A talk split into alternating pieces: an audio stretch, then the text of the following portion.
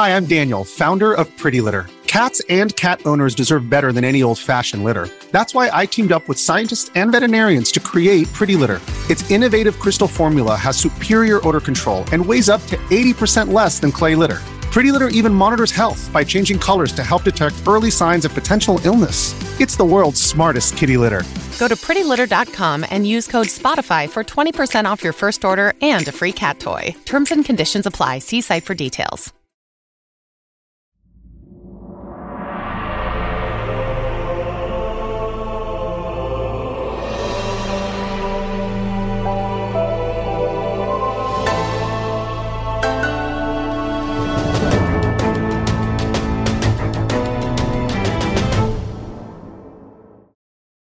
Yo, what the heck is going on, everybody? Welcome back to another episode of the Kind of Funny Xcast, your home for all things Xbox. Here at Kind of Funny, of course, I'm one of your hosts, Snowbike Mike, and today I am joined by just one of my gaming dads, Mr. Parris Lilly, back on the set after our big interview with one Phil Spencer. Of course, we're going to be talking about that because we took a week off afterwards, but we haven't been back since the Phil interview. So, Parris, let's check in first off. How are you? And of course, congratulations on a great show, my friend. No, congratulations to you, Mike, for being an awesome host on that episode. Um, you know, I knew it couldn't have been easy, but you know, I think I think we did the best that we could. But no, I'm good. I'm good. Obviously, we had the extended uh, break here. You know, between that episode and now, um, you know, a lot has happened since then. It's it's been interesting. You know, watching what's going across the gaming landscape over the past couple weeks, but uh, doing doing good. My Lakers not doing as good as I would hope they would be doing right now, but. Uh, Oh my god! Nothing's gonna stop that man from shooting threes. I was losing my mind on that, but um, I did get to see the closeout game in person, Game Six uh, against the Golden State Warriors, and uh, my son and I had an awesome time. And uh, his team lost and mine didn't, so at least I have that. He did I not talk. He did not talk to me the entire ride.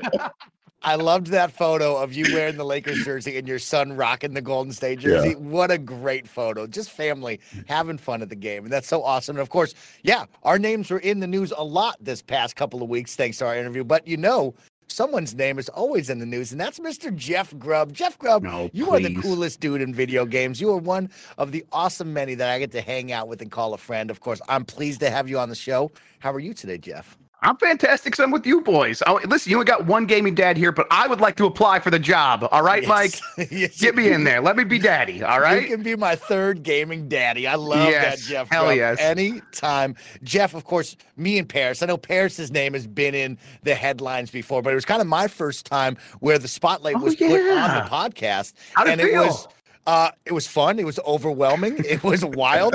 you know, my birthday was just three days later. So I was like, oh man, I got to run away and hide for my birthday. But it was really cool, Jeff. And it was awesome to get to share that experience with, of course, Parris and Gary and Barrett here on the team. And, you know, kind of say, oh, wow, that was a special moment. And of course, it wasn't the best moment for Xbox, but it was a real moment. And I think we got something special out of Phil. And I think the community really enjoyed that. And of course, took a lot from that. But that's what I want to talk with you about before we kick off the show is like, what is that feeling like for you, Jeff Grubb? Of course, you have been someone who has shared a lot of insider news before. You have been out, out there before. Your name is always in headlines. What's that like for you? Is that a pressure on you, or have you just come to accept it and understand it? Uh, it's it's a pressure. Uh, I won't pretend like I don't do it to myself. Like uh, I absolutely do it to myself. Uh, it, you know, it's one of those things where um, you know that Dale Carnegie thing. The, the the most beautiful word in the English language to everybody is their own name. So it, it, that definitely drives a lot of that stuff. like I think in a deep down level where I'm just like, oh yeah, of course I like it when people are talking, uh, you know, about the stuff that I'm reporting.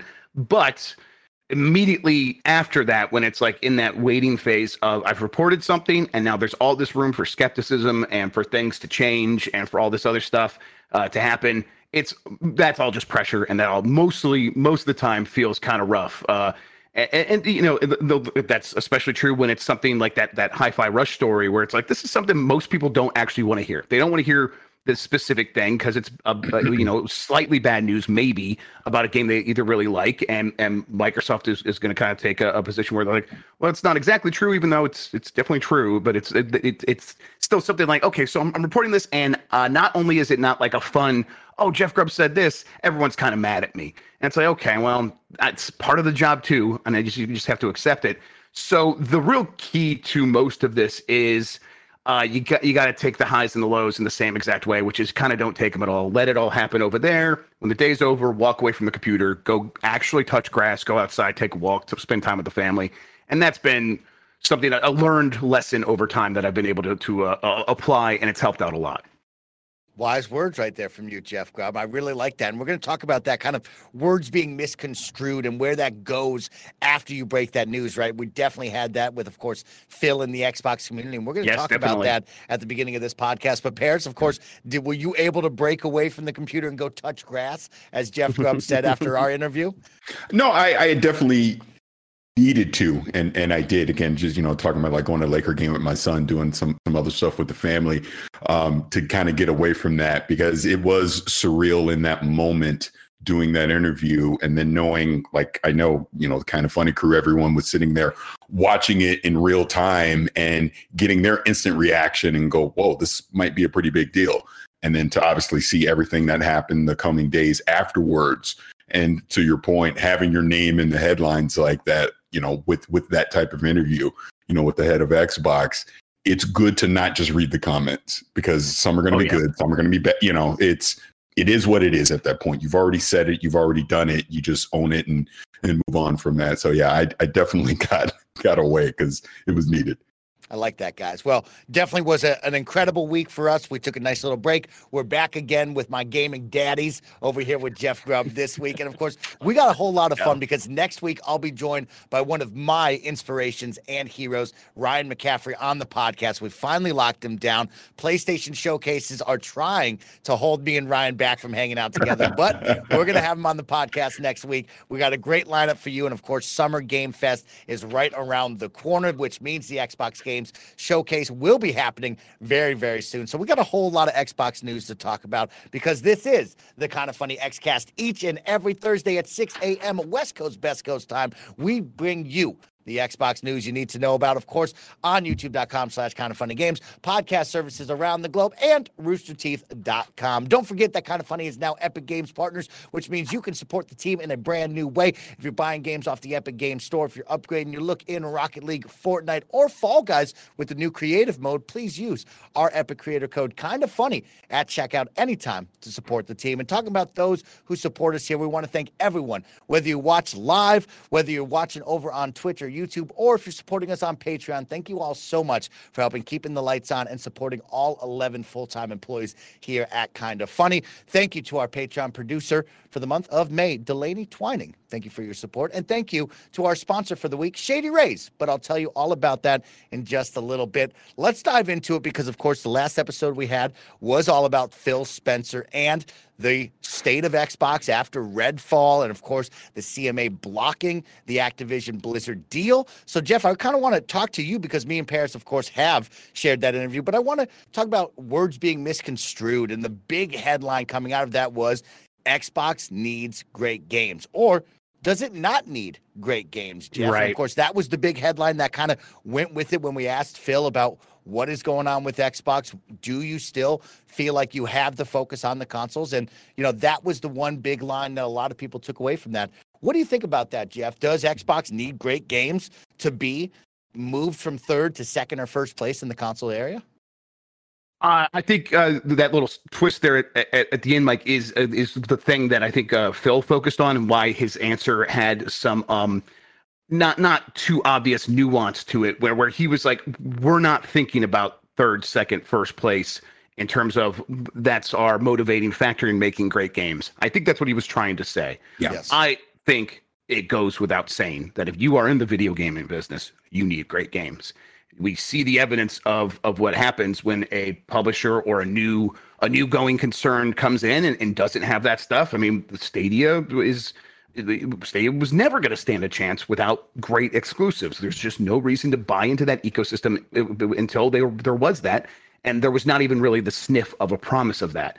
Um, when it comes to Microsoft, I think that uh, that answer that he was giving was it came from a place of we are very much in contact with our biggest fans. We are very much we we exchange uh, messages with them. We uh, we go on their podcasts, we go on their shows, uh, and I, I and I think that when he is answering that question, he is answering it as if it was being asked from that perspective of are you going to go get back in the console race 100%? Like that is going to be your focus. And obviously, no, they are looking in a different direction that still requires them to make great games. But if the idea was to make great games to beat PlayStation in the console race, the answer was the answer was no. But of course, yeah, great games they they need them. I think that um, the, the, and they also do need to focus on Xbox consoles at the same time because that that that strategy of growing in this other direction is a long term prospect. And in the immediate the immediate future, where you're going to sell like Xbox Game Pass, if that's still like the, the number one thing, is going to be when you sell a new Xbox. So you got you still have to be focused on that. It's just it, it, that's not the primary strategy. That is part of a larger strategy. Yeah, if, if I could jump on that yeah, point of what, what you're saying, because if if I have a regret from that interview, it was that we did not have time to properly follow up on yes. what he said because I was thinking in the moment I, I got what he said, but obviously in retrospect, I can see how it's been interpreted the way that it was. I've always looked at Xbox as their strategy and and he's talked about this I like since 2020 he's been talking about this but I've looked at Xbox's strategy that it's no longer about selling the most consoles, which is what he was talking about. Yeah. It's they have let's, let's just say for you know for all intents and purposes there's 200 million console players that play across PlayStation, Xbox, you know Nintendo, right? They're trying to reach the people beyond that. They're trying to obviously in, pull in the PC base. They're trying to grab that mobile crowd. They're trying to grab my wife who does not play games, right? They're trying to get her to play games. So it's about instead of trying to get people to come to where the games are. Let's instead bring the games to where the people are. That's the philosophy that I've seen with them. And I just think maybe Phil could have clarified that a little better because to me, it is a no brainer. Of course, they have to make great. None of this works if you don't make great games. But he did follow up on Twitter a little bit. Uh, yeah, uh, MVG, yeah. Uh, the friend of mine, was like, "Hey, I don't think they need to make uh, great games to sell Xbox. They just need to make great games." And Phil's yeah. like, "Exactly, very well said." Yes. And it's when you go back and listen to the context and you have to be like generous with understanding the context in that situation because he he was in a bad mood right? He admitted that during the right. interview and he was in like that sort of gloomy mindset. So i think a lot of that tainted how how people heard that his mm-hmm. response. And i think it also it tainted the, the color of, of the words he said. But really when you look at the context he was saying when people come to me and talk to me about winning the console race and it's okay that's that's where he was talking about and they're just not going to do that anymore. And uh, but it does go back to like yeah they want they're trying to get your wife. They're trying to get this this uh, these uh, billions of gamers that they talk about. They know right now that is still mostly a pipe dream. That is still something that mostly happens after a 10 15 year period. Yep. and in the meantime the xbox is where this stuff is going to happen. And and regardless whether whether that's the whatever the strategy is really the, the strategy of being in the video game business is making video games. You have to believe in video games that you have to say well, we have a problem. As a video game company we have problems. Here's all our problems. What they specifically are doesn't matter. The answer to every single one of those problems the solution should be let's make a good video game. And i, I think when every sort of publisher kind of gets in that mindset which they've um, they they you know they wax and wane with that stuff. We see like activision right now it's like we believe in making call of duty. We don't really believe in making much else. And it's like well hopefully when microsoft comes in they can change that. But does microsoft believe in that? I think they do but they need to kind of keep proving that yeah, 100%. And I think that's part of where he was like, it's not going to matter if Starfield is an 11 out of 10. Look, I hope it's 11 out of 10 and I hope it's a great game. Yeah, but same. that that alone is not going to magically have them outpace PlayStation or Nintendo in hardware sales. It is going to take a long term to your point consistency of, of quality games versus what we've seen obviously over the last uh, last few years, which has kind of created this uproar. So I got what he was saying. But I do think he should have clarified. Yeah, I don't blame anyone more. who misunderstood. Yeah, because yeah, yeah. it was it was a little bit muddled, and it was very much easy to hear it as this is why making great games doesn't matter, and that's not yeah. what he was trying to say. Right. because, I, but I heard a lot of a lot of people on YouTube, a lot of places were just like, uh, you don't need like the 11 out of 10 thing. You know, make 11 out of 10 Starfield. People aren't going to go sell their PS5s. And everyone's like, they don't need to sell their PS5s. They, they, they just need to buy Xbox. And that's what he was saying. He was just going in a way that was kind of glo- going through the reasoning for why they think that way. And that sounded like a reason why they weren't doing it when it's actually exactly the reason they are doing it. Yeah. I, I mean, again, the way I interpreted it was they're in the they're in the ecosystem business right it's yeah. not necessarily about the console business anymore and and be perfectly honest even look at what playstation's doing they're obviously starting to pivot more into the ecosystem business Absolutely. of hey let's get yes. more people in pc mobile etc because that's the future that's how you grow this industry is getting more people versus the same 200 million people playing the same games over and over but whether it's playstation nintendo or xbox if, if the games aren't good no one cares so to me that was the no-brainer of it. It's you got to have the quality games and obviously xbox is doing things like game pass you know obviously with this activision deal they're trying to you know pivot into more mobile things as well because that's how you get more people to play. But of course the games have to be quality. Of course starfield has to be quality. Of course forza has to be quality. Of course Hellblade, perfect dark avowed on down the line. These if they have more red falls then that's a problem. And yeah. and i think kind of pivoting that just slightly, I think the one silver lining out of all of this with Redfall, I will say for the thousandth time, agree with that game coming out. It should have been delayed, in my personal opinion. But it came out. It is what it is. The scores are what they are. The, the heat that they're taking is justified because of that. But I do think the one in, the one silver lining, and Phil did touch on this, is they're going to look at their internal processes now they're going to look at their quality control. Maybe they do need to be a little more hands on versus what they have been. And and one point with Bethesda in general, you have to think that's an entire publisher that they're trying to onboard into yeah. their org. That is not easy, and it's not an excuse, but it's not easy. So I'm sure there's some gaps that are still there that they're going to need to look at and fix. And and it's like there is questions about that because are they trying to onboard? There's internally, I, I know that it works this way where Bethesda still is just Bethesda, and that goes mm-hmm. so far as to like the perks that apply to Microsoft employees do not apply to Bethesda employees. They have a whole separate HR right. system, a whole separate employee hi- hierarchy. All that stuff is lives in a completely different silo, and I think that um that culture very easily could produce something like Redfall, where that's their problem. They have their they have all these things over there. They have their own processes for dealing this way. They've made games for a long time. Like uh, yeah, there's some issues with that game. We see that, but we're busy. We got a lot of stuff happening over here on, uh, under old Microsoft gaming. We're not going to pay attention to that. Now that is obviously not not acceptable. Like because you it does result in a game like Redfall, and it, at yeah. least not acceptable. Like whatever you want to do, put out a bad game. You can put out a bad game. That's acceptable. Whatever. But in terms of if you want us to care about it, not acceptable. Uh, so I, I think you're right that they they seem to be saying the right stuff about Starfield. They always kind of say the right stuff, which is the one thing about that interview. And Phil said it over and over during that interview, very mindful of this, that his words can only go so far. We need to get our hands exactly. on the controller. That's where we're at with Starfield. It's where we're at with all of these games. Uh, keep saying the right stuff, sure, but boy, that proof needs to be in that pudding.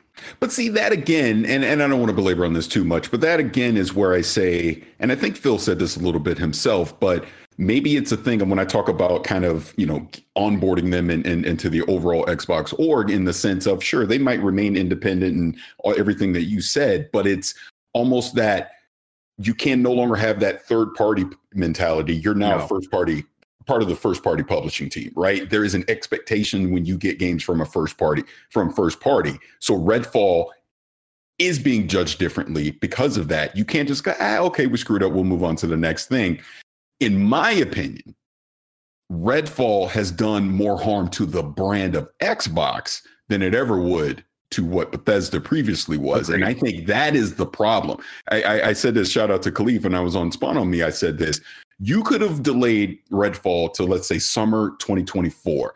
And it was the exact same game that we just got. It was a 58, whatever the score is right now. But you had Starfield, Hellblade, Forza, Avowed as examples in that interim and they're all quality, nobody would care. I think the bigger Great. issue is this being the first salvo into your $70 games, first your $70 game, yep. next next gen only experience, there is an expectation. And that's where I think it does more harm to the overall Xbox brand than anything and talking yeah. about, of course, great games, Jeff Grubb. That's what I want to kind of move this conversation into. Of course, Xbox does need great games. There's no question about that. And we've had a rocky couple of years since the start of the Xbox Series X generations, this next gen console launch. Had a solid first year and then quiet two years here, if we're being realistic. Do you still have faith that Xbox can deliver great games as we start to look down the pipeline of a Forza Motorsport that still's not dated? We look at Starfield that's dated with after a year delay and onward of question marks. Do you think and still have the faith that they can deliver great games? I mean, all the pieces are there, right? I think uh, they have the capacity. I mean, that that rumor that I don't know if I I, I believe that like id Software coming in to help re- with the shooting on Starfield. Maybe it's true, maybe it's not. I have zero idea. Uh, that yeah, that sounds good to me. That you have those pieces make those things sing together. Uh, all that stuff is there. I think the question comes down to: Do they have the vision of leadership? Over these studios that is facilitating and encouraging those sorts of collaborations or unlocking them however however and i'm sure that's a complicated thing i'm sure it's difficult i, I know getting people together to record a video about about playing video games is is t- difficult to schedule so getting a whole like these two teams to work together that's got to take a lot but it's worth it. These are big bets you're making, and you got the, some of these bets got to begin paying begin paying off. I think they have the pieces do they have the vision? I the things the things I hear from in, in, internally is most people feel that there is a lack of, of, vision from the team from the people that are supposed to be overseeing that stuff the people that are going to the studios every day. And and so it's hard to be like well they don't they aren't giving me like the uh, urgency to go and and help with this stuff. I'm not going to take the initiative myself. This is a big byzantine you know corporate structure. Go, going through these barriers is not super easy. So I think we, go back to re- revisiting those processes. I, I hope that's what's happening. I think some of these games are going to hit. I right now today I still have faith that Starfield is going to be good because of what Phil Spencer said. If that game comes out and it is disappointing, uh, whatever that means, if it's disappointing when it comes out, I'm gonna I'm gonna begin losing a lot of faith. I think I think Redfall. I, I buy the story that they saw Redfall early on and they weren't thrilled about it, and they never really got hands on and tried to, to help, tried to help that project. Something that Phil admitted and took responsibility for. Good. Starfield. He says we've done the exact opposite. Okay, what does that look like? It it better look good. Yeah, Agreed on that one, Jeff Grubb. And yeah, you talk about bringing in a new team with Bethesda and how does that work eternally and who is overseeing all this with the vision and also with the right kind of pedigree of leadership to say, hey, this isn't good. We need to elevate that. Are you worried now of looking at Activision Blizzard King of adding in a whole nother team? Is that too much for this leadership team currently? Is that just going to add more of these mid tier games or mismanagement that can't lead all three of these teams together? do you think this will help it in any way, shape, or form? I, I think that it's a, a potential problem, uh, at least the, the way that they do things right now. I think if I think if active and it, it, shouldn't work this way, but if it works to the point where uh, Activision Blizzard is sort of just kind of going business as usual, and then to unlock all that stuff that we talked about early in the, the early days of the acquisition of Phil Spencer doing interviews, he's like, "Here's a list of all these Activision games I would love to bring back." Uh, if any of that stuff's going to happen, it I think it will require someone from Microsoft Gaming coming down and and and saying, "Hey, all right, let's actually make that stuff happen." If that person is Matt Booty, someone who is clearly already stretched as thin as possible, I don't yeah, that's a problem. You need to have another structure in place. There needs to be more happening, and there's so there, there's so much between uh, like Matt Booty and actually making that happen. And I think it requires a lot of rethinking of their processes. I, I don't know if it's it's a realistic thing. Parris, do you think bringing on a third team is going to be too much for this team, or do you think they're figuring it out right now with Bethesda and will have the vision once that time has come? No, I'm I'm, I'm with with Jeff on that. It sounds like there would need to be an additional pillar there that would I don't know parallel with Matt Booty or yeah, but there would need to be somebody else that that's helping to manage that because now we're talking 30 plus studios mm-hmm. at that point. So that's a lot. I it, what is PlayStation at? I don't even know how many how many studios PlayStation uh, High teens, yeah, 20s, yeah, yeah. Like so yeah. I mean. So it seems like four. I want to say, yeah, double what they're doing. And I know it, I'm, I apologize, technical issues with my camera for those that are watching the video. I don't know what the heck is going on, but um, yeah, it it would definitely require some more oversight at the leadership level for sure. And and I think again, that's one thing that I think about just even at Phil Spencer's level. Phil had to come on. Phil needed to take the heat for what happened because he's the leader. He's he's the head of everything. I totally get that. But it goes back to the fact that at his level, he's not in the weeds of seeing all that. That's not his job to do not the day to day. There's other people that should be doing that day to day work to make sure that these games are on time from a project management standpoint and being delivered quality. And if they're not, now I, that's where obviously a Phil would need to come in and make the decision if we're going to delay something. But those are the things that need to happen. And if now we're talking 30 plus studios, wow, I, I can't even imagine you know what how how that is on a daily basis it will it will require more more people excuse me to be involved now, of course, we talk about this acquisition as if it is going through. It is not set in stone yet. Jeff, I want to get a temperature check on your side because, of course, when we brought on Phil, CMA had just recently blocked the Activision uh, acquisition. Of course, on the opposite side, the EU has just approved it earlier in the week as of recording this. And so, Jeff, we see back and forth, of course, the FTC here in America. We look at the CMA all causing problems. We've had some approvals from different countries around the globe. Where do you fall right now? Can Xbox actually pull this off from your thoughts and information? Or do you think this could become maybe even longer in the process or possibly blocked altogether? Yeah, I um there's always the chance that it, it, the the the road gets too rough and they and they abandon it. Of course, that's always on the table. They they can always pull the plug at a certain point. The the the the sunk cost fallacy becomes too stark and they abandon it. I think though, right now that the way that they talk about it, the way that they're so aggressive about it, uh, the way that they make every every week there's new news about how they are trying to position themselves to be the most uh, uh the, the most in the good graces of regulators. Um, I think that the likely scenario here is after the EU approval, uh, the FTC will go through with what it's doing. The FTC is definitely trying to run out the clock. They're definitely trying to get Microsoft to abandon it because they are very unlikely to win their argument based on the merits because uh, the United States' rules about these things are very lax, especially compared to Europe. And if Europe uh, approved it, there's just not a lot of chance that Lina Khan's going to be able to get that that that that court case to actually come in her favor. Uh, even if it does, it, there's still stuff that Microsoft could do to, to push it through there. So I think the likely scenario, and if this is something I would not have thought was likely early on, is they probably do lose in the UK. They push the deal forward anyhow, and they just work around the UK and everyone else in Europe and the United States and North America and the rest of the world gets a lot of benefits because of all the stuff that Game Pass is going to unlock for Activision games and, and Blizzard games and, and King stuff.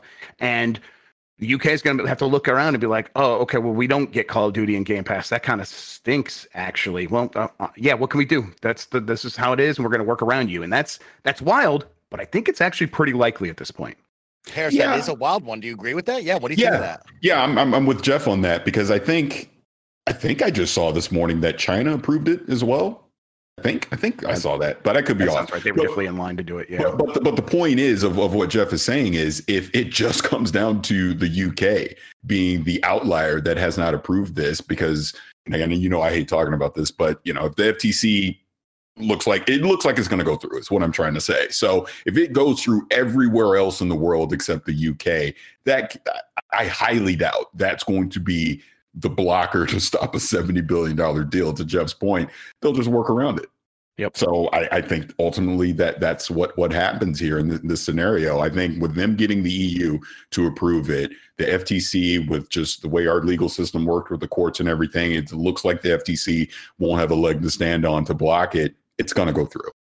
So we'll obviously see how long that takes, and then I guess we'll get the advantages of having these games in Game Pass. So yep, it'll we be nice. Wait for more games to come, but yeah, that's what I want to talk about. Is some great games on the way because we got Jeff Grubb. Summer's in the air, and it's time to start talking about some positive things coming to your Xbox console. But we're going to talk about great games right after a word from our sponsor.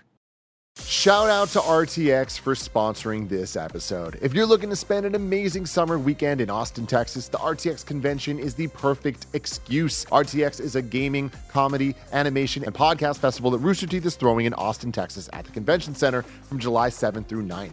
And rumor has it, a couple kind of funny people whose names may or may not rhyme with Mo Trike Like and Loey Moel are planning to head down to party as well. RTX has so much to offer over the three days with activities like a free paranormal themed escape room, achievement hunter, mini golf, VTubing with RWBY characters, and over a dozen live shows with guests like Dungeons and Daddies and Therapy Gecko. There are also evening events each night from parties to a comedy showcase, an evening rave, and everything in between that can be found in Austin. Buying Ultra and Platinum badges will get you the highest perks, but there's also a solid deal right now where people that purchase weekend and daily badges get another badge for 50% off. Go to rtxaustin.com to select badges and to find additional information. Don't miss out on one of the biggest parties in Austin this summer.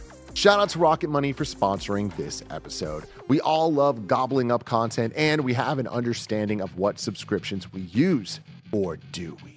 Do you know how much your subscriptions really cost? Most Americans think that they spend around $80 a month on subscriptions when the actual total is closer to 200 plus. You could be wasting hundreds of dollars each and every month on subscriptions that you don't even know about. Rocket Money is a personal finance app that finds and cancels your unwanted subscriptions. It monitors spending and it helps you lower your bills all in one place. Rocket Money has saved some of us here at Kind of Funny a ton of money, and it can help you too. Rocket Money also helps you manage all your finance in one place and automatically can help you categorize your expenses so you can easily track your budget in real time. So stop throwing your money away. You can cancel unwanted subscriptions and manage your expenses the easy way by going to rocketmoney.com slash kind of funny. That's rocketmoney.com slash kind of funny.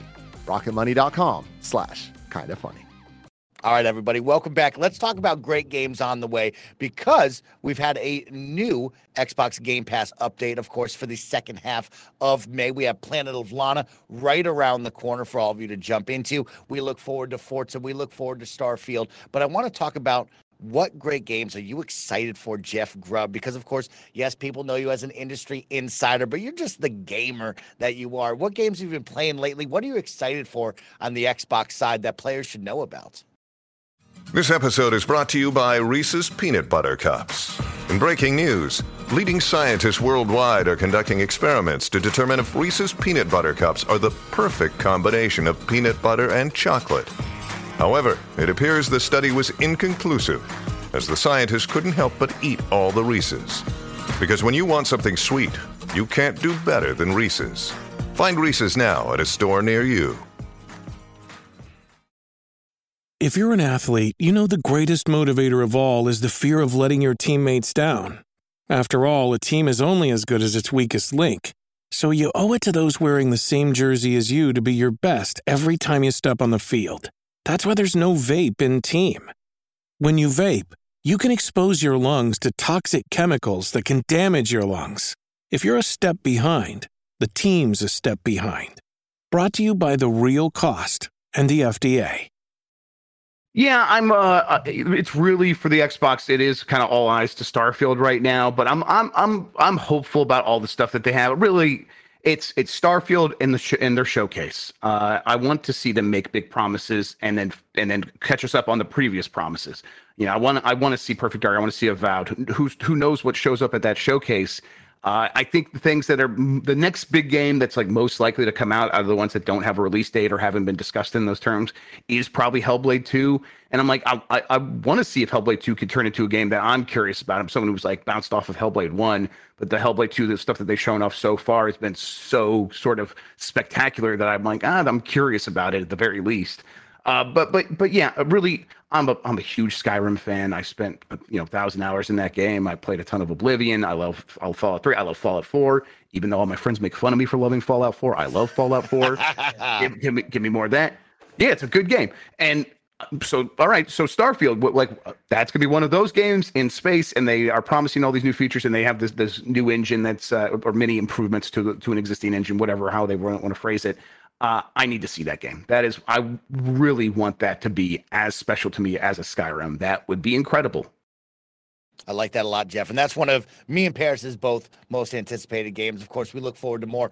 I want to learn more about Avalanche Studios and Project Contraband, right? I want to yeah. know what's up with Contraband. fantastic. I'm excited about that. I love what that studio has made, right? You think of Mad Max, you think of the Just Cause series. Those are some of my favorite games. And the idea of a multiplayer situation where we're working to put together heists, there's going to be some vehicle stuff going on. That game has me interested. But of course, just like Xbox does, they tease me with these games, tell me absolutely nothing, and then ask me to wait and sit on my hands for months, years years at a time, and I have no idea what this is, right? And my worry is, you know, uh, we go to the worst case scenario, Everwild, right? Of like, I saw that once, I got excited, and then they never told me anything about it again. I know this is a third party group they're working with, but like, I want to know more about this partnership and will we get those details at Summer Games Showcase, right? There's so many question marks from not only this, but Fable, of course. Perfect Dark, where does that fall with now yep. Crystal Dynamics doing their own Tomb Raider as well?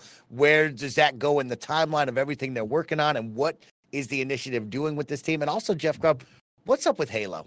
You know what I mean, yeah. Jeff? Give me a quick temp check on your Halo Infinite gameplay, right? Have you fallen off like the rest of us? Are you still holding on hope with, of course, Forge and the custom browser list? Or will we see Project Tatanka this summer?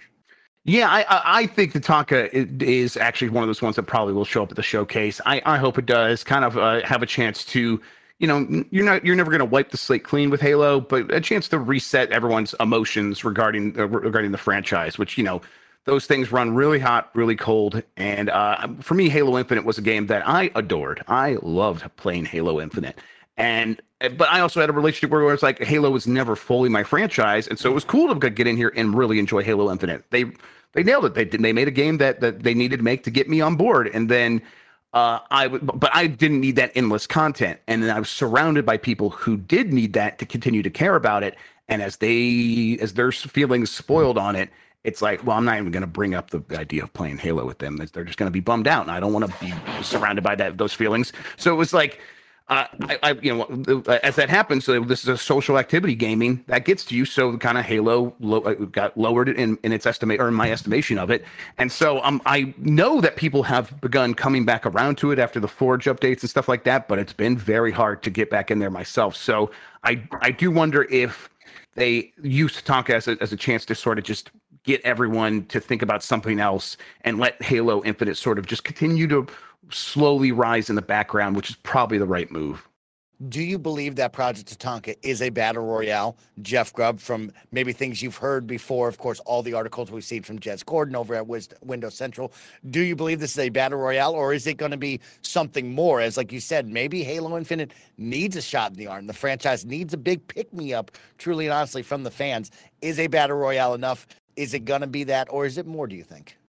I, I think that it's it's likely a battle royale at least to start. I think that there is a chance that they kind of go uh, uh, try to make it something like a platform. A sort, you know how Apex Legends continue, continue to add new modes and stuff over time. I think they could go in that direction where like this is going to be the playground where we can experiment with stuff. The big thing is like this is going to be Unreal Engine, and that means that you can maybe experiment a little bit faster and and try stuff a little bit different, uh, different more frequently and I, I think that maybe opens them up to doing more. But I think out of the gate, you establish kind of a big map that maybe is, is, is taken from or inspired or exactly kind of like the map from Infinite. Uh, you let people roam in there together with hundreds of hundreds of players or 100 players plus and let them get used to this idea of all right, this is another way that Halo can be. And then from there, let's grow it and see what else we can try. I, but I think overall, that would be you know mimicking the Fortnite style of doing things is not a bad idea at all. Not a bad idea. We have talked about chasing trends and how sometimes that can be bad for oh, gamers yeah. and developers of like, hey, you don't have to chase the Destiny 2 trend. We've been there, done that. Definitely not. Do something new. But it has proven that, you know, in the first person shooter space, not a bad idea to chase some trends. But I am ex- interested to see what this is, Jeff, right? Because Halo Infinite to me needs a shot in the arm. It is there's a dedicated player base. There's players that have fallen off like myself who love Halo but have not gotten enough out of that studio at 343 content wise to really want to go back all the time and play the same map. So I'm looking forward to seeing what this team can show. And I think this summer they got to do it right, as opposed to Parris. Gears, right? Where does Gear stand in this mix of all things from the coalition? Do they have the good grace of the players where they have a couple more years, or do they need to see some gears this year or maybe next? Oh, I I am having the worst technical issues of all. I so know I, you so are. I, I missed half of your question. I heard you asking me about gears. Uh huh. Do you think we'll see gears this summer, Parris? Anything gears I, I. I, I don't. I don't. And I and I do, I'll I'll answer that and circle back to the Halo thing because I want to make one comment about that. I don't think so because I don't think you need it. I think that's something you can hold off because realistically, we're not getting Gear Six for a while. Nope, And we we- lost him. We've lost him right there. But Jeff, I'll tell you this: on the gear side of things, I don't need Gear Six. Oh, Did you lose me again? Yeah, we just lost you, but you're You froze for a second, then we lost you a little bit, but we, we, we're continuing. Yeah, Gears. It seems unlikely. I apologize for all these technical issues. I don't know what the heck is going on. Um, but no, I was just saying I don't think you need it this year. Um, I think you can hold it off to next year or the year after because Gear Six is going to be a, a, a ways away. So there's enough that they need. There's enough things that they need to show at this one that let's not take time away from that trying to show me Gears. But going to the Halo point, to me, make that the one more thing.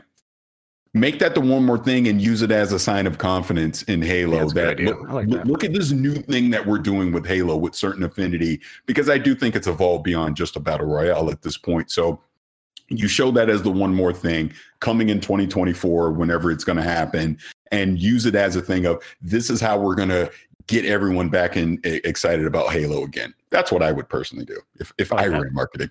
I, I like that, Parris. I was going to say on the gear side of things, I might not need the big full fledged gears, but I'll tell you, if you gave me another situation like a Gears Hive Busters, where it's just a smaller slice Yes. of Mhm. something fun like that, I think the community would really pop, and that would be really fun to get involved in that. And of course, see what the coalition is showing off tech wise on this next generation of stuff that they're doing with Unreal. It would be really cool to see. And yeah, smaller snippets like that, Halo could use that as well if they could give us a shot in the arm of some sort of campaign with Master Chief. That's a smaller size would be great. But I think they're kind of far behind on what they're doing over there with that one. But Jeff, let's kick it with summer. What do you expect to see? What are your big list items that you know will be there or you expect to be there here at the Summer Games Fest? Yeah, I, I mean, I, I think we're kind of getting some early words on some stuff. I mean, obviously, they just announced Mortal Kombat, and I think um, that that's kind of stuff that could show up at any of these showcases. Uh, in terms of like what what Microsoft's going to bring, uh, I I think. uh, I, Contraband feels like one we probably will get an update on. I, th- I think they have uh, of those announced games. I think at least half of them need need pretty substantial updates. Uh, and, and maybe you got to mention at least mention all of them. I think there's a chance still that something like a Fable, which definitely is having some development issues, but that don't freak out everybody. Every game has development issues. They got to just figure them out. That's just normal these days. So it's like, but it's like that kind of thing where that you know if a team's having problems, maybe you don't want to uh, force them to make an asset for a big commercial. Like just let them keep working on it in the background. So maybe not Fable. Um, you know maybe some other uh, games are in similar situations but it, it, I do want to see uh, more than I want to see new games. I want to see promises to to be delivered on. I want to see them take those games that they've already said are going to be great and begin proving them uh, as much gameplay as possible. Something I know Phil continues to talk about whenever he gets in one of these interviews. He's like, "Yeah, we want, we want gameplay. That I don't want, want that many CG trailers anymore." I think if they do make a new announcement, that's okay if that's a CG trailer. But anything that's been previously announced needs we need some real gameplay, and it needs to be exciting. It needs to prove itself in a Pepsi challenge style way where it's just all right, this tastes sweet out of the bottle. There we go. Yeah, I want more of this, please. Um in, in terms of specifics, it's you know it's a it's a big question. I, I think that uh, that Wu Tang Clan game I talked about forever ago. I, I mean, where's that been? I, I that thing's real. Uh, you know, are they still? Is, I guess it was real. Are they still working on it? I think so. It'd be cool if like a lot of those games I've mentioned before began popping up, and I would love to see like that fill out one of the slots in the show. But they're having a big long conference. They have a lot of opportunity to talk about a lot of stuff. I, I hope that they bring the fire. I really do, because I, I think that they have a chance to really reset a lot of the tone about Xbox coming out of this. And if they don't, it's like, man, that's a lot of a lot, even more pressure on Starfield. Not that Starfield doesn't, it's going to have all the pressure no matter what. Parris, how do you feel about that? Because yeah, you brought up a big list to fill during our interview. Do you think, just like Jeff, will we need to see a fair amount of those, or at least half?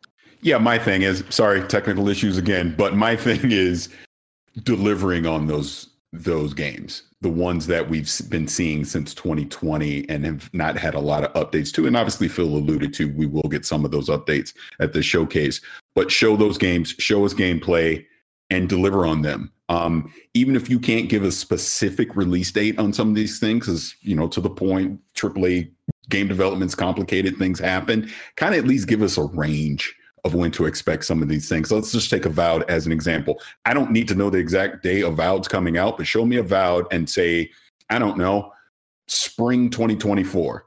At least that gives me a range of when to expect. Or you don't even have to say spring, just say 2024. So at least I know, hey, this is something I can expect next year. I think that's wh- where we need to get with this is start just letting us know because there's so many games that we already know about let's see what inXile is working on. Let's see what compulsion games is working on you know?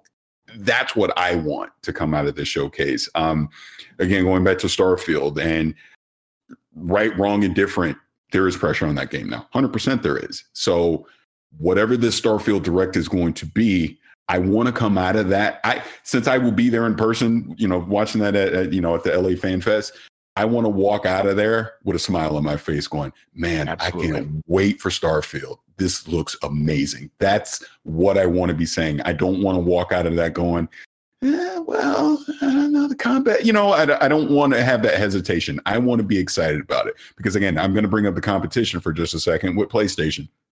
I haven't, I, I already know I will be excited about St- Spider Man 2 and and that goes to the pedigree of what Insomniac has done, what those previous games have done. That's where Xbox needs to get to with their games, where I just assume, right? For as much crap as people gave me about Cyberpunk 2077 and the way that game launched, I had faith going into it because of the track record CD Projekt Red had with a Witcher 3, right? So I went on that faith that I know the next game's going to be great. That's what I want to start seeing from Xbox Game Studios. That's what I want to see come out of this showcase where now I can be excited for Perfect Dark, Fable, you know, on down the line where I know these games are going to, are going to be great. So it's it starts in June. This is a starting point for that. They they have to start delivering on that. So I personally think they will. I, I want to be clear on that. But uh, to what Phil Spencer said himself, until we have a controller in our hands, yep, don't believe anything I say. Let's talk about some fun stuff, guys, as we start to ramp down the episode. While we were gone, GQ released an, a nice article about the 100 best video games of all time. Of course, Parris, you were part of that. Blessing, and I believe Andy here, kind of funny, were part of that as well. Jeff Grubb, were you a part of the mix putting in your top 100 games? I was indeed. Yes. All right, let's talk about that. Can you guys?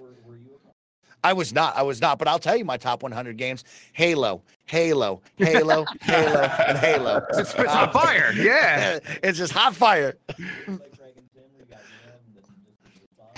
no, no, I'm not important enough like that. But let's talk about the process before we go into the top 100 guys, because of course I want to talk about the top 100. I want to know some of your honorable mentions that you guys might have put in. Then we'll talk about the top 10 that was released on this article. But what was the process like? Did you guys have to present a hundred of your favorite video games? Did you have to rank them in order? What was that like, Jeff Grubb, for you to put that in?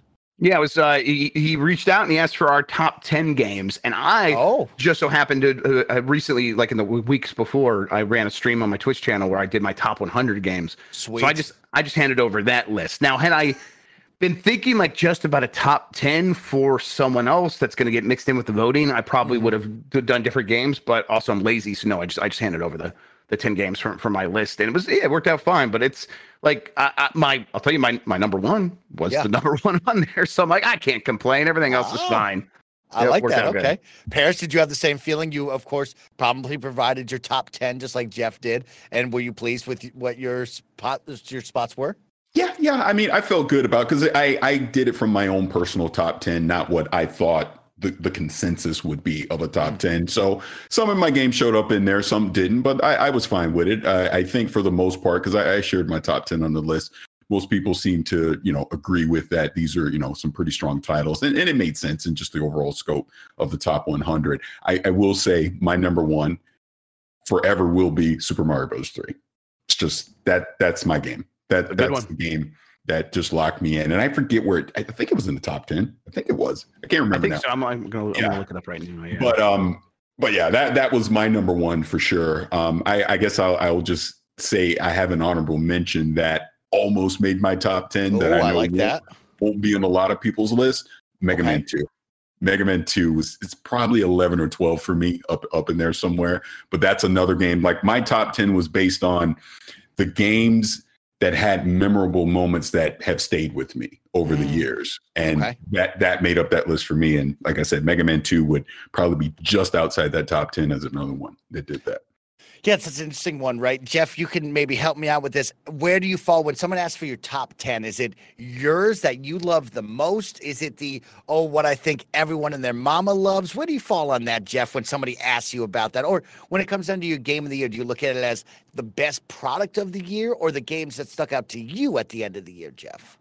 Yeah, it's it's going to depend on the like the context of like what we are saying as we are deciding what the, the final product that we're going to present to people is going to look like. Again, like this is this GQ one where I'm like it's a it's a popular vote essentially, and it's weighted by where, where you put in the top 10 Like for I put uh, Eco ECO, which is one of my favorite games of all time. No one knows what it is. Not, it's not a, the dolphin.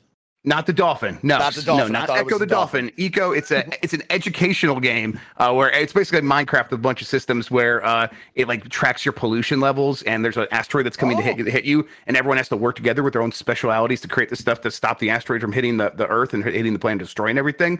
It's it's really cool, but it's obscure. It's an education game. Most people haven't played it.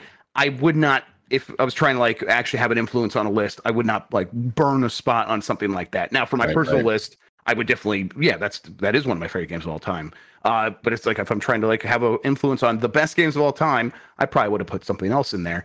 Um, in general, like when we go to do game of the year, though, like, like Giant Bomb, it's we are making a statement about what is representative of this staff, and therefore there are going to be some concessions, but mostly it's going to be the things that spoke to us the most.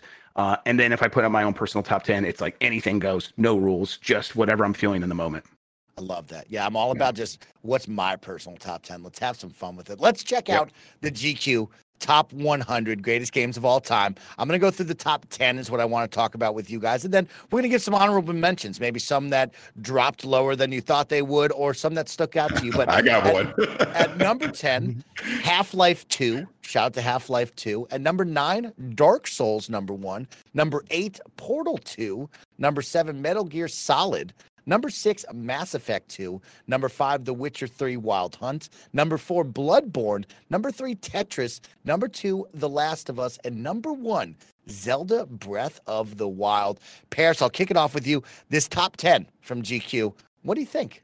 I mean, it's pretty solid. I, I can't complain. I was actually surprised that both Portal games made it into the top 10. I had Portal 2 in, in my top 10 as an example. Um, I had Witcher 3 in my top 10. I had Mass Effect 2 in my top 10. So, Yeah, you, you you might be Dark thinking Half Life 2. Oh, Dark Souls. Did you mean yes, Dark Souls? because there's a From Soft, there's Dark Souls yeah, yeah. and uh, Bloodborne. both in Bloodborne, the top yes, 10. Those yes. are two. yeah. But um, but yeah, as far as a surprise goes, like I, I saw Super Mario 3 was all the way down at 36. I definitely thought that would be higher. Not necessarily in the top 10, but I thought it would have been higher. We're than boomers, that. Parris. The Yeah, kids don't. I- the kids don't understand us Y'all anymore. got Tetris in here. Don't worry. You got Tetris in oh there. my god. Oh, was I? Oh, okay. My my apologies. I was looking at the list. I thought it said that Portal was in the top ten as well, but no, I, I get your point now. Yes. But but yeah, I mean, you know, for for what you just ran down, yeah, not not too surprising at all. It seems pretty solid to me. I, I honestly I couldn't complain about anything that was in that top ten. How Okay. many of the games in your top ten are in this top ten? Because only one of mine is, and it is number one. Can you can you pull that top ten back up one more time, and then I will I will tell you. Yeah, because it's uh, I, I I was I I had my personal one, and uh, let me see here. Let me see if I can. I, I thought I had it right over here. I had my top ten was uh, Breath of the Wild number one, then Metroid Prime, Eco, Zelda Link's Awakening, Hitman World of Assassination, Yeah. Oh, uh, Zelda Link Between Worlds, Mario Odyssey, uh, NBA Street Volume 2, Super Mario Galaxy 2, and Hades. And then Titanfall 2 at 11, which I could have, I, I would have put that up there instead of Eco if I was trying to manipulate the list a little bit more. Yeah. Um, yeah. Yeah, I'll, I'll just say my top 10 re- re- really quick down Yeah, the please, list. I wanna hear it. Um, starting at 10, I had Portal 2 at 10. I had Bioshock at 9. I had Skyrim at 8. I had The Last of Us at 7. And then, oh, wait, did I screw this up? Why do I have, I'm looking at the one I emailed them and then I, oh, and then I changed it. And then I had, and then I had Super Mario, I had Super Mario World at 6. and then I had Galaxy at five, then The Witcher Three: Wild Hunt, Legend of Zelda: Ocarina of Time, Mhm. Mass Effect Two, Super Mario Three. Oh, you see, you got a, a handful. You had like three Yeah. are in there. I Yeah, think. yeah, yeah. okay. You guys, you guys have some solid lists. Huh. One big one that points out to me, and Barrett, I think you might see this as well. Interesting, both of you and this list, no Grand Theft Auto in the top 10 here. Very surprising to me after all of the sales, the cultural impact of what Grand Theft Auto, the series and the franchise has had. Not in the top 10. Jeff, why do you think that? I think it's a combination of factors. I think that um, Res, uh, Red Dead Redemption is the more prestige one, so it's easier to go with that. And I think that for a lot of people, Grand Theft Auto feels like the normie pick. And when you're voting and stuff, you kind of want to be a little bit novel. You want to be Interesting. I have cool picks. Uh, everyone's going to pick Grand Theft Auto, and then it turns out everyone's thinking that same same way, so they don't put Grand Theft Auto in there. Yeah. Yeah, Barrett has brought it up. Grand Theft Auto 5 sitting at, uh, what is that, Barrett? 48 right there? 48. And of course, Red Dead um, from, of course, Rockstar is at 15, Red Dead Redemption 2. So surprising to me that a Rockstar title did not make the top 10. I thought for sure Grand Theft Auto or Red Dead, as you brought up, Jeff, would be gracing that top 10. But that's a standout to me. I see Disco Elysium at number 12. That's very interesting. I like that poll. I know a lot of people talk about that on the critical side. I want to know how big that is globally and worldwide. No, yeah, you know, it's definitely a critic, critical darling. It's a, Mhm. a favorite of critics and, and people who are very. It's like a very popular PC RPG, but it's not. Um, and I know it's on consoles now, but it, but yeah, you know, it's not Grand Theft Auto. That's for sure. Yeah. Of course, on the Xbox side, shout out Halo Combat Evolved getting in at 21. So you get some Xbox love there in the, you know, we'll call it the top 20s right there, kind of gracing the list. That's nice. Yeah, I'm being I'm being generous, Bear, with 21 out of the top 20. We, need a win here. We need a win. Uh Parris, any standouts for you? But here's the thing, and this is what I said, uh, said on the, the shit list, which is our uh, Patreon exclusive show, where Sam Blessing and I will go through a top 10 list from another site and uh, decide if it's shit or the shit. And we went through the GQ list, and uh, something I was saying is that these are the top 100 games ever. Do you know how many games there are that exist on this planet? Mhm. A lot. Too many. So uh, the fact that like any of the games that you love are on here, um, I think is like a, a cool thing. Like, Right. They have to be in a significant number of people's top 10 games of all time to get anywhere on this list. Yeah. So that's good. way too many games. So these are like the top. This is like 0.001 percent of, uh, of games that are existing, right? And like my favorite game of all time is in the 60s, I think, and I'm happy with that. It's a great game. Yeah, I, I, was like very happy to see Hitman World Assassination, Assassination on there as at 89, like one. being on there at all. And uh, Return of the Obra Dinn, one that I'm like, actually, I probably should have put that higher, 97. And it's like, oh, I think a lot of people are going to read this list. They're going to get, all right, I'll start from the top. And like, oh, I guess I heard of Age of Empires. Uh, Res, I guess maybe I don't know that. Eh, Return of the Obra Dinn, what is this monochromatic bullshit? It's like, no, that's actually one of the best games of all time. I'm really glad that a game like that is going to pop immediately at people and like maybe they'll go check it out because it deserves it. You know what's the most surprising to me is actually 100 Knights of the Old Republic. I, I, I was surprised it was that low. I thought it would have been probably in, in the top 30 somewhere. At least it would be for me. I think it's uh, the, the the popular reassessment of like the combat. A lot of people complain about. I don't think there's any problems. I think it's still one of the best games ever. But Yeah, and, and and that's funny. I was I was having a conversation with some friends uh, the other day, kind of talking because we were talking about remakes and remasters, when to do them and when not to do them. And a friend of mine made a great point that you for games like that came out in the 90s or the early 2000s, it it definitely makes sense to remake those games for a modern audience because you're going to go back and play. If you go back and play them in the state when we played them, we thought they were amazing. But you go play them now, you're like, oh, this is horrible. This mechanic here, this there. But at that time, they were amazing for what they were. I think a great two great examples of that is go back and play GoldenEye now, which we can actually do, you know, on Xbox. Mhm. Does not hold up, but in in, in that moment, it was amazing. Absolutely. Or go back and play Super Mario 64. At that time, I thought that was so revolutionary, but it all right, you doesn't better watch your necessarily hold mouth, up. Parris. You better watch your damn mouth.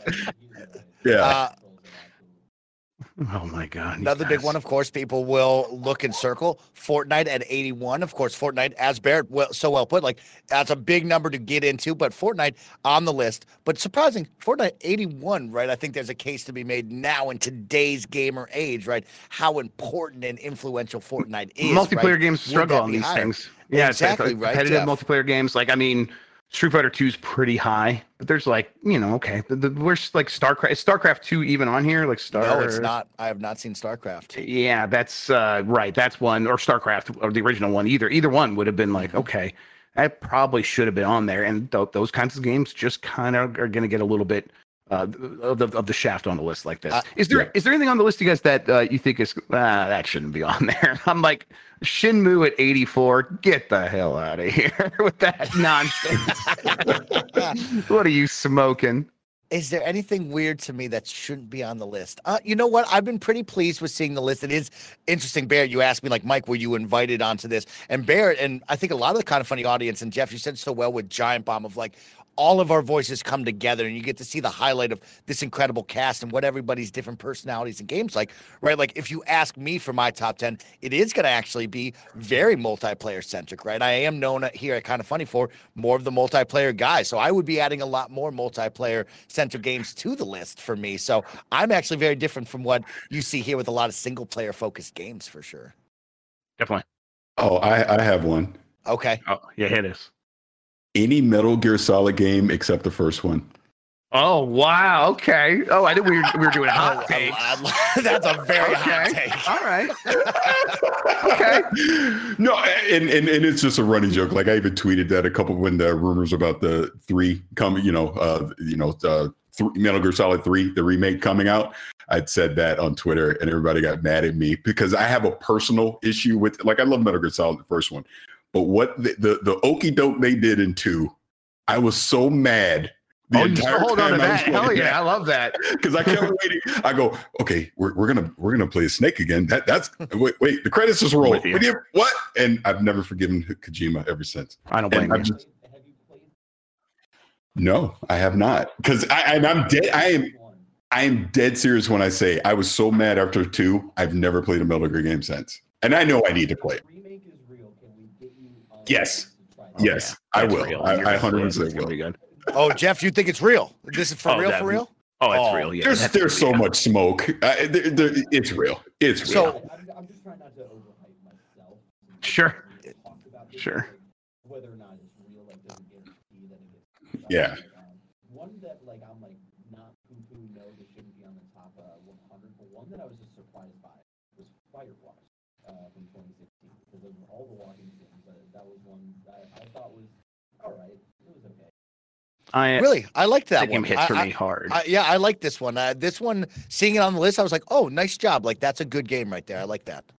Yep, I'm with you. I, I uh, that that game completely worked on me as intended, where it was like you are supposed to begin going down these these red herring wrong paths of thinking of there is something mystical or magical or, or supernatural happening here, and then the mundanity of what is actually going on, and having to have that realization of there are just real human people having real human issues, and it's it's ugly and it's sad, and the game does such a good job of putting of like putting you in one mindset and then the stark contrast of what's really going on is so effective so powerful that I, it's really stuck with me Also, I apologize. I haven't talked too much on this episode, but my mic has been muted this entire fucking. No, Hell yeah! That's Let's all right. go! I've only talked a couple of times. It's not a let's big deal. It's not a big deal. That's how that one went. Well, of course, can you do that, an ai version of barrett and put an That- ai we'll barrett voice out. in there let's go Yeah, I'll That do is some the GQ top 100 greatest games of all time. Go check it out. Of course, in the comments down below, let's get you activated, XCast fans out there. Give us your top 10s. Give us the games, if you look at the list, that stuck out to you and you say, say, what? Why is that on the list or why is that not on the list? But let's keep it going because I got a couple smaller pieces of news that I want to talk about with you guys. Mortal Kombat 1 was announced this week. Very exciting. I know the fighting game community is jazzed up for the big three that we know about coming into the space this year, which is, of course, is Mortal Kombat 1, now announced coming in September, uh, September 19th on next gen consoles and Nintendo Switch. Then also Street Fighter 6 right around the corner, June 2nd. And then Tekken 8, we're still waiting on a date for by everything that I can find. So I want to get a, a touch on it because I know, Parris, we learned a valuable lesson about the fighting games and, of course, Xbox fans when it comes to Killer Instinct 2. but I want to know what your thoughts on this big three right now. What game are you looking forward to the most? And what game you think is really going to shine out of these three? For me, it's Street Fighter. Yeah, for me, Go- it's Street ahead, Fighter. Six. Yeah, yeah. For me, it's Street Fighter Six. Okay. because that's what I'm the biggest fan of. I like that. Look, look. You know, I'm not going to say Killer Instinct because God forbid if I ever say something about that game again. But uh, no, Street Fighter Six for sure. I and maybe it's just because I've I've had some hands on with with it um already. You know, going back to last year. Um, I'm really liking the direction that it's going. I'm not the biggest fighting fan in the world, but I do appreciate them all. And obviously, this Mortal Kombat announcement looks exciting, so I'm I'm definitely interested to see more about that as well. But for for right now, Street Fighter Six. Jeff Grubb, you chimed in with the little Street Fighter Six as well. Is that where you're going? Uh, yeah, I think uh, if I have to like only give one, it is Street Fighter Six. But I think all three games serve different purposes, and, and Yeah. like I'm like ready to engage with them on their own terms. I, I do think Street Fighter Six is going to be the one that I will try to get good at. Right, like I, I haven't engaged with a fighting game in that way since Street Fighter Two, uh, like on the Super Nintendo. Like that's when I was like really into fighting games. So uh, I'm ready to uh, change that. I want to get back into fighting games. It, it's time. Like clearly, the, the the tide is rising on this genre, and I want to catch the wave. Like I want to be there with everyone else. I don't want to get left behind. Uh, but Mortal Kombat's going to have that single player campaign, the story that is actually so well done that I uh, uh like. My plan is to go replay because I've only played a little bit of nine, so I'm gonna go 9, 10, 11, and then I'm gonna be right there, ready, waiting for one uh, that that kind of reboots that storyline, but still definitely is continuing it. So like I want to get in on that. And then Tekken, I think is just a, a, a really. It's always been a really fun series. Yeah. I've always just really had fun hopping in, enjoying that arcadey style of just beating people up. So I'm I'm ready for all three, but Street Fighter 6 is the one they just really figured some stuff out with that where everything in that game is just fun to do so far from what we've played. Where even like just going through the menus, they like paid a lot of attention to make sure the UX was satisfying to use. And it's like, oh, Mhm. they're doing the attention to detail thing here where every little thing matters. You know they're going to carry that into the gameplay. And so far from what we played, they clearly have. Sweet. I'm actually on the opposite side from you guys. I'm a Mortal Kombat guy, so I'm very jazzed up about Mortal Kombat. I will give a lot of props to Street Fighter. It's got me very interested. I like the flashy colors. I like what they're doing with the gameplay and, of course, the world tour, being able to create your avatar and go around. I think it's going to be a ton of fun. And from what we've seen from Blessing sharing his previews, he's jazzed up about it. Yeah. Uh, but for me, I'm a Mortal Kombat guy. I love that world. I love the gore. I like the intensity and the character roster that you have over there. So I'm really excited for what Ed Boon and the team have created for us, right? And it's jazzed up to see that we get a lot of fighting games this year, and everybody's going to be having a good time selecting their favorites and playing it. So that's pretty dope stuff.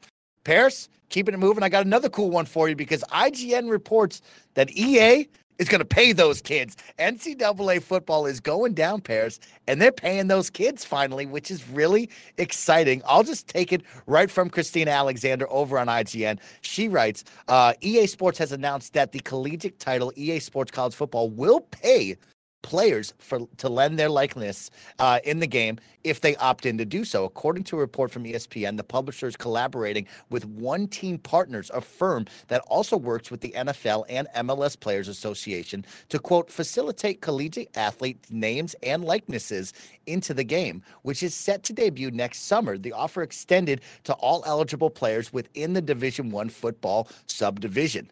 Parris, they did it. One step closer to making a good one. What do you think about that? What a world we're in now. Who Yep. the heck would have thought this 20 years ago? So that we would different. be at this point where we're getting NC, not only we're we getting NCAA football back, but we're to the point where these these these kids are getting paid. They're getting compensated. Their likenesses, you know, is is being used in these games. I, I I'm excited for it. Really looking forward to it. This might be the thing to pull me back in because I've I've been on the sidelines when it comes to playing like Madden and things like that on online. But this might be the thing that pulled me back in. Go Noles.